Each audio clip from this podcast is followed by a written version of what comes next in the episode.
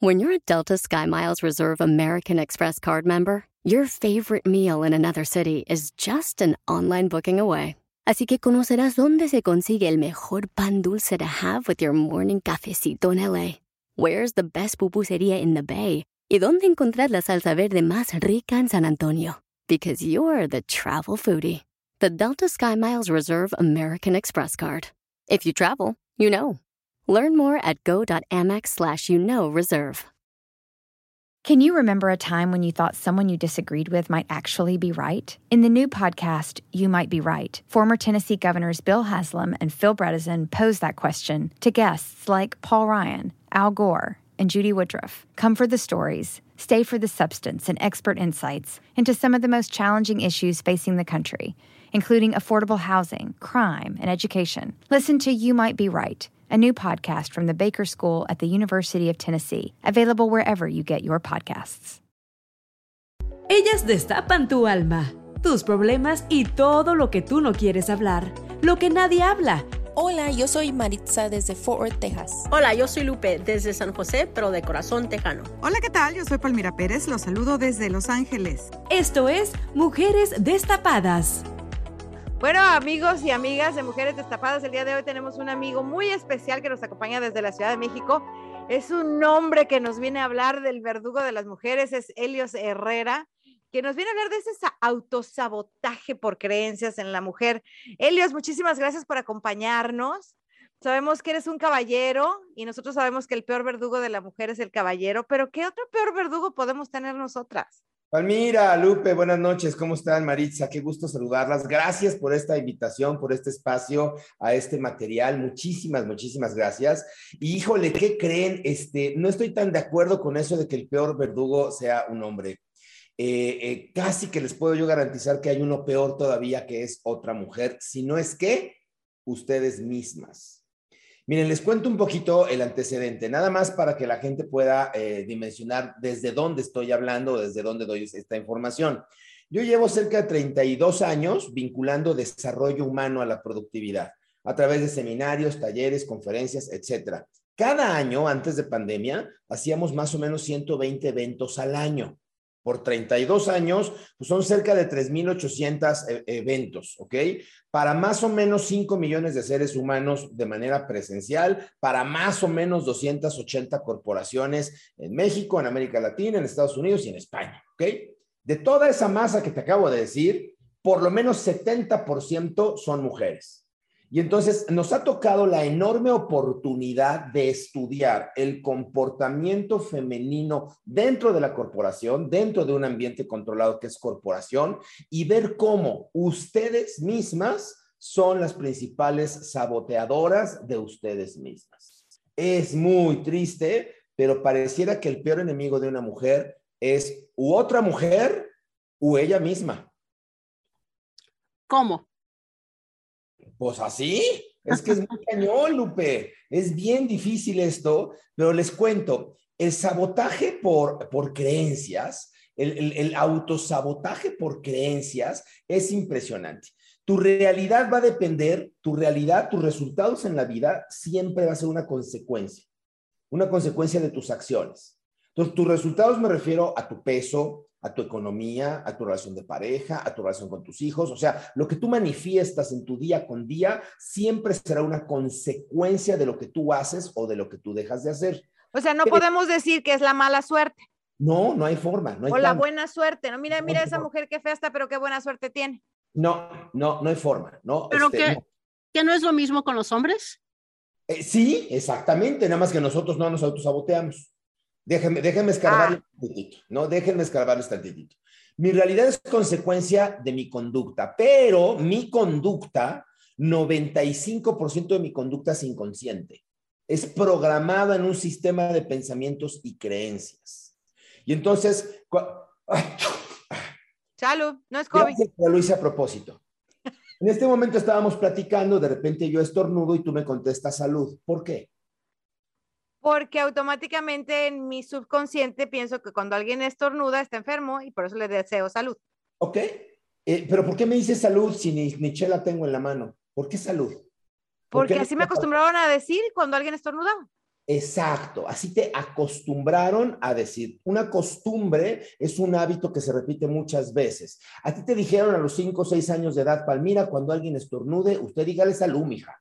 Sí, papá, ¿y por qué? No sé. Usted dígale porque soy su padre y se calla, ¿no? Y entonces, 95% de nuestra conducta es inconsciente, está programada, está configurada en un sistema de pensamientos y configuraciones inconsciente que se grabó desde la séptima semana de gestación hasta los siete años en términos, en términos aproximados. ¿Ok? Entonces, tu conducta no es conducta. ¿A qué voy?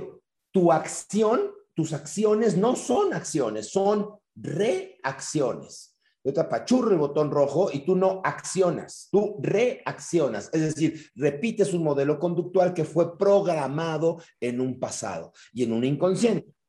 Y entonces, muchas de las condiciones conductuales de las mujeres son autosaboteadas por no revisar sus creencias.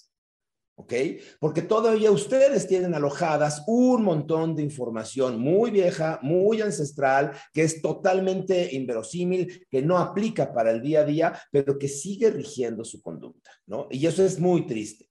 A ver, no quiero... ¿Cuál es la peor, cuál es la peor de las creencias que podemos tener nosotros, eh, de acuerdo al 70% de las mujeres que has estudiado? Pues mira, no sé si sea la peor o no. Lo que sí sé es que son programas, son configuraciones que determinan el comportamiento de la mayoría de estas mujeres. Hemos encontrado por lo menos siete configuraciones que son realmente muy profundas y que afectan terriblemente el desempeño y el crecimiento de las mujeres. viene la primera. Las mujeres están hechas para dar.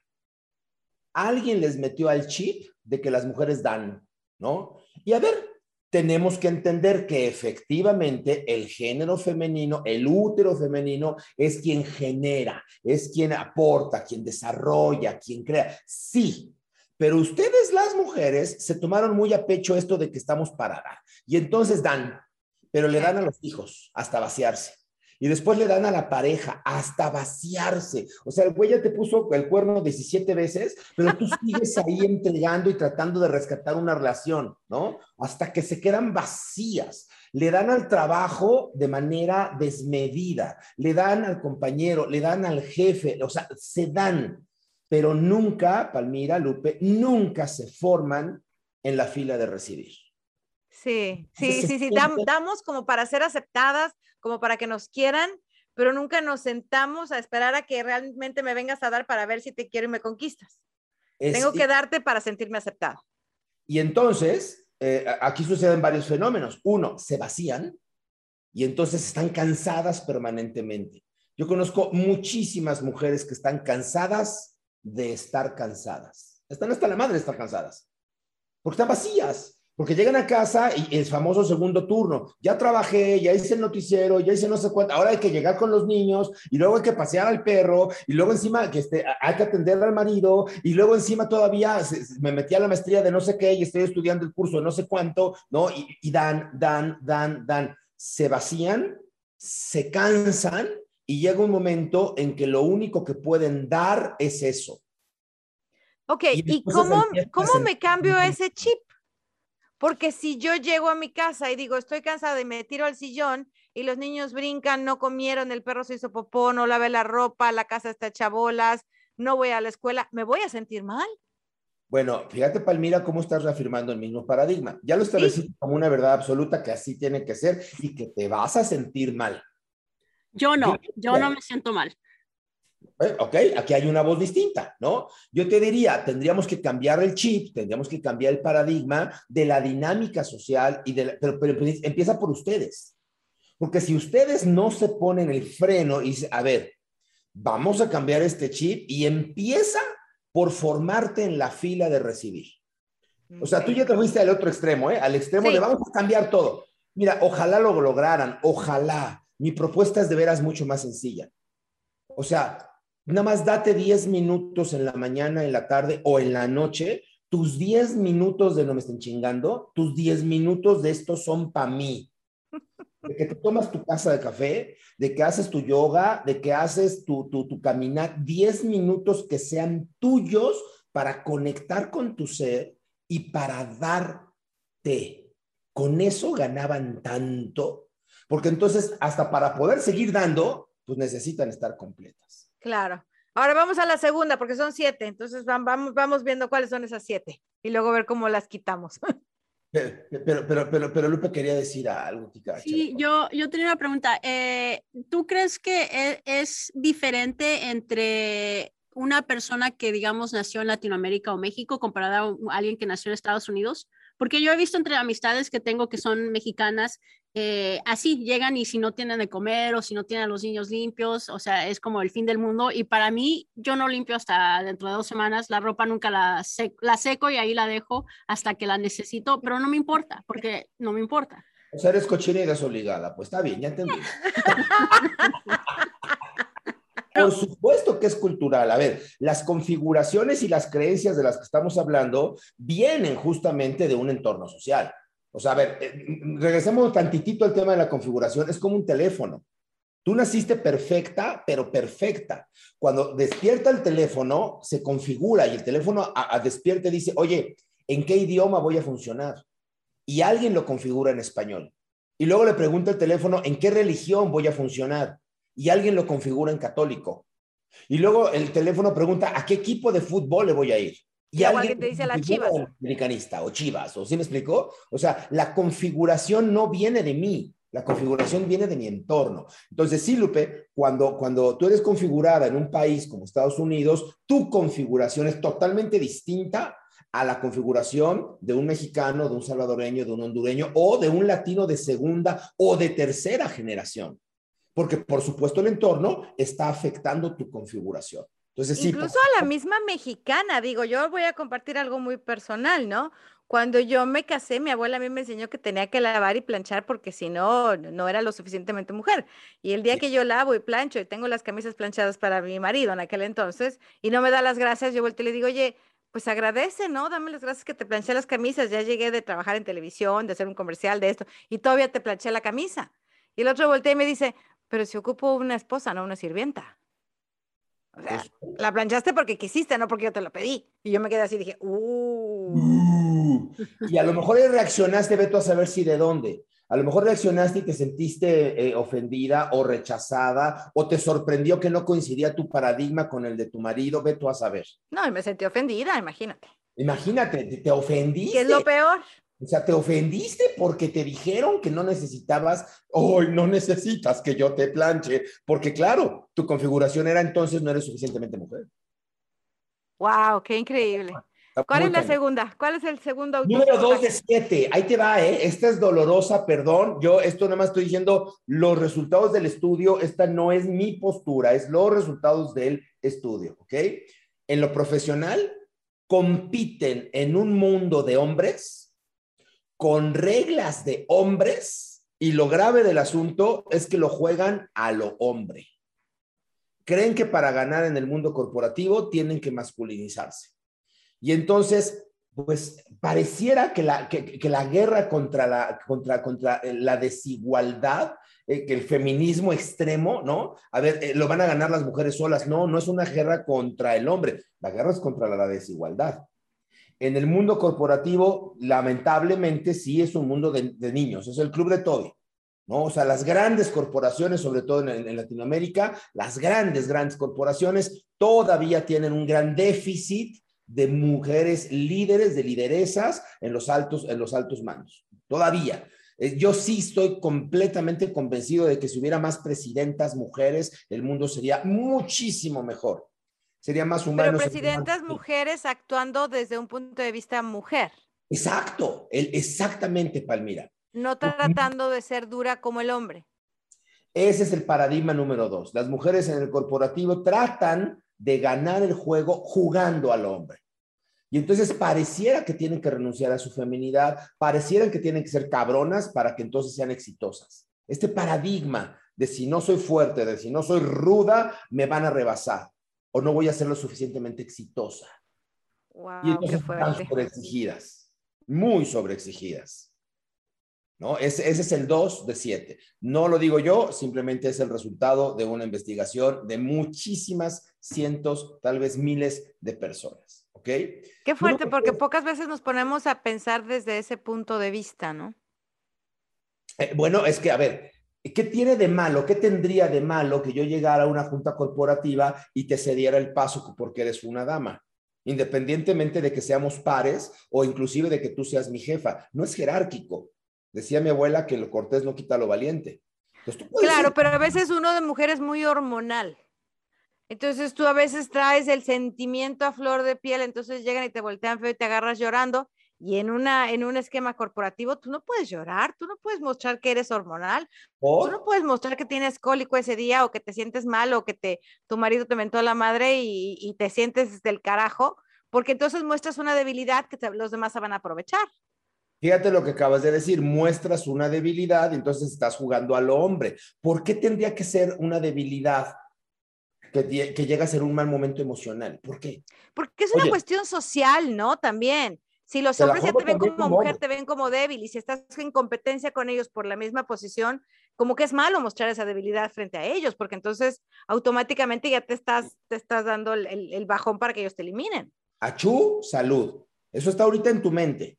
Porque yo te podría decir que si yo contratara una directora de marketing, por ejemplo, yo quiero esa visión. Yo quiero cómo conectar con mi audiencia, cómo conectar emocionalmente con mi público y quién mejor que un experto en emociones para conectar emocionalmente con la audiencia. Las mujeres son mucho más emocionales que los hombres. Biológicamente hablando, tienen cuatro veces más neuronas espejo, que son las neuronas que, dan el sistema parasimpático, es decir, las emociones a la cognición son mucho más emocionales. Hombre, si yo quisiera conectar con una audiencia, yo le pregunto a una mujer.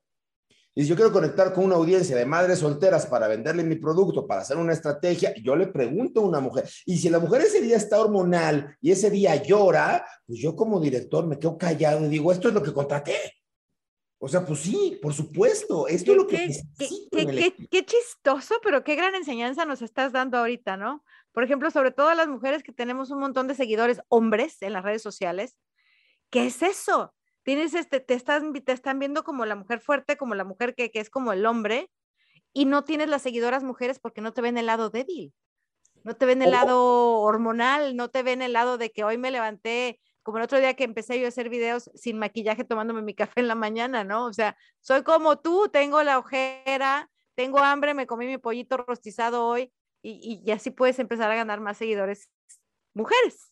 Pues sí, el tema también es que las mujeres compiten tanto entre ustedes, porque tienen estas falsas creencias, compiten tanto y son tan rudas, tan crueles entre ustedes, que, que, difícilmente se ayudan, que difícilmente se apoyan. Y entonces, ¿quiénes terminan por soportarlas? Los hombres que de alguna manera también hay un anclaje eh, ancestral al tema de seguridad, de fuerza, al paradigma del prototipo masculino, ¿no? Del proveedor.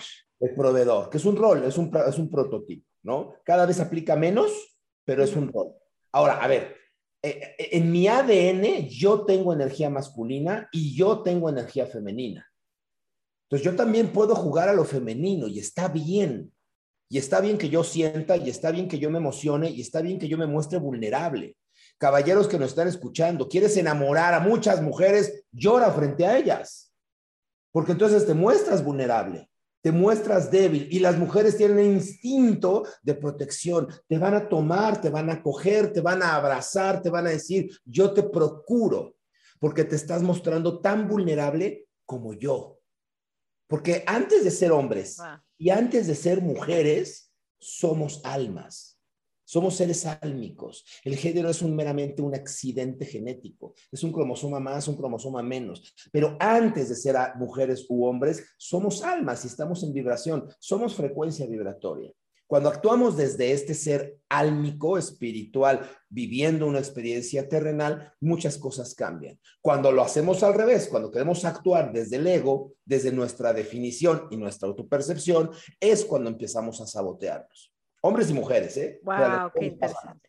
Sí, no, este, Helios, eh, mi pregunta era como, como ustedes han estudiado mujeres en, carreras, eh, en corporaciones, pero han estudiado amas de casa, han, estudiado la mujer normal, la, mujer que está criando los niños en, casa y, está apoyando estas familias y, formando estos ah, miembros de sociedad del, futuro. Han estudiado a esas personas porque puede que a lo mejor tengan unos resultados más diferentes, porque para ser madre, o sea, nosotros en esta casa los dos trabajamos, pero para ser madre también este, tenemos, bueno, nosotros tenemos uh, compartido los gastos y todo eso. nos, eh, yo veo que somos mm, compartidos en todo, pero yo sé mi rol de mamá, yo sé mi rol de mujer y él sabe su rol de, de hombre, de, proveedor, aunque los dos trabajamos, tiene ah, ciertas obligaciones que, que yo no, no, las tengo, no, no sé uh, completar esas obligaciones que él tiene y él tampoco no, no, le, no le afana, no le gusta ciertas tareas que yo tengo que hacer aquí en la casa. Pero han investigado ustedes eh, la típica. Las amas de casa, las madres de familia. Claro, claro, por supuesto, Maritza. Y fíjate cómo hablamos desde nuestras configuraciones. Para empezar, lo primero que quiero hacerte mencionar es que dijiste, y han estudiado a estas amas de casa, o sea, a la mujer normal. Porque la ingeniera, la ejecutiva, la que trabaja, la que estudió, esa no es normal. O pareciera como, que como que tiene tres ojos, ¿no? Yo pienso que las, las mujeres destacadas, mujeres como Palmira, como este, sí, o sea, la presidenta de la compañía de trabajo, este, estas personas son destacadas, son a lo mejor eh, el grupo elite, son las a lo mejor un 10% de, de la población. Pero seguimos siendo mujeres y seguimos teniendo problemas, Maritza. Exacto, y siguen siendo normales, simplemente adquirieron una conducta distinta. Miren, déjenme les platico. Somos seres que tenemos...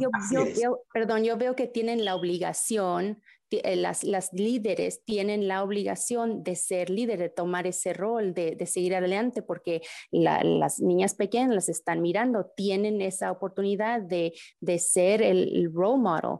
Entonces, no pueden ser normal, no pueden ser como la ama de casa. Pero no creo que sea obligación, o sea, si tienes, si tú quieres ser líder es porque lo quieres hacer, porque te nace, no porque alguien te obligue. O Ay, pero cuando ya, cuando ya eres tú, tú también, Celeste, tú también, si, si tus, tus sobrinas te están mirando, tú tienes la obligación de ser una persona que vive su vida correcta. No. Sí, claro que sí. No tengo esa obligación. Yo voy a hacer, yo voy a hacer, no, yo voy a hacer mi vida como yo quiera y ellas la van a hacer como ellas quieran y las voy a respetar igual.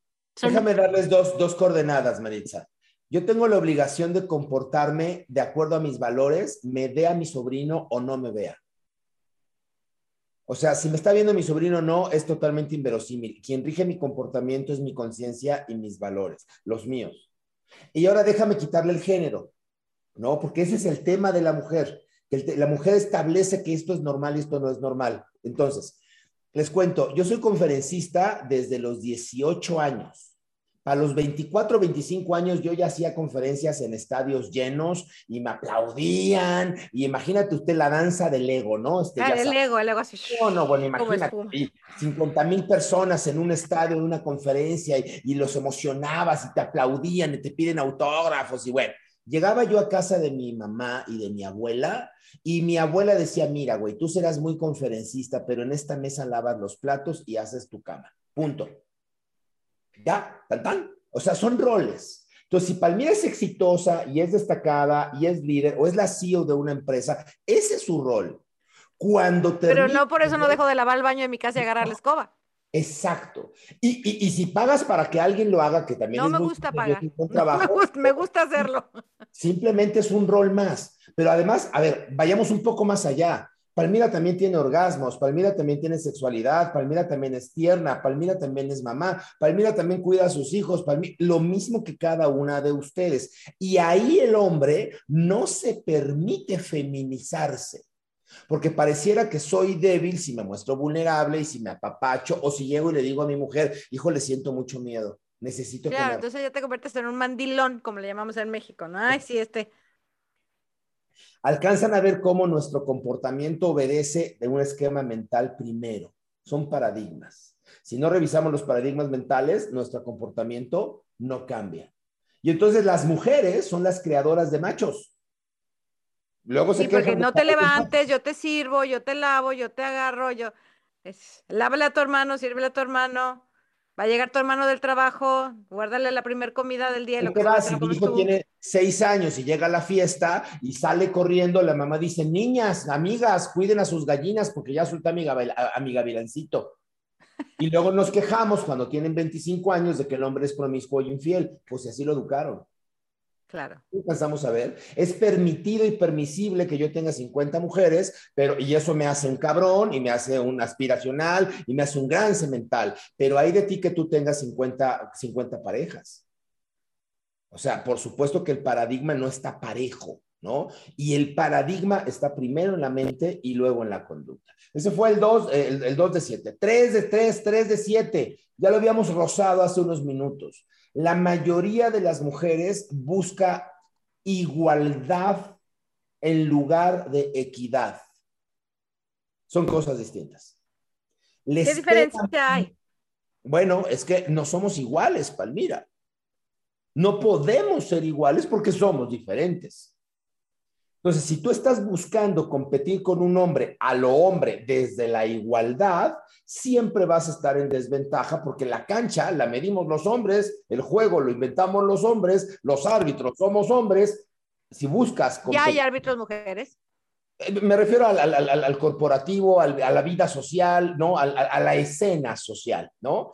Poco a poco las mujeres nos han ganado terreno, pero por muchísimo, ¿no? Pero a lo que yo voy es, están tan, tan, tan lastimadas de esta desigualdad que están tratando de emparejar la cancha y buscando igualdad, cuando la apuesta tendría que ser por equidad, no por igualdad.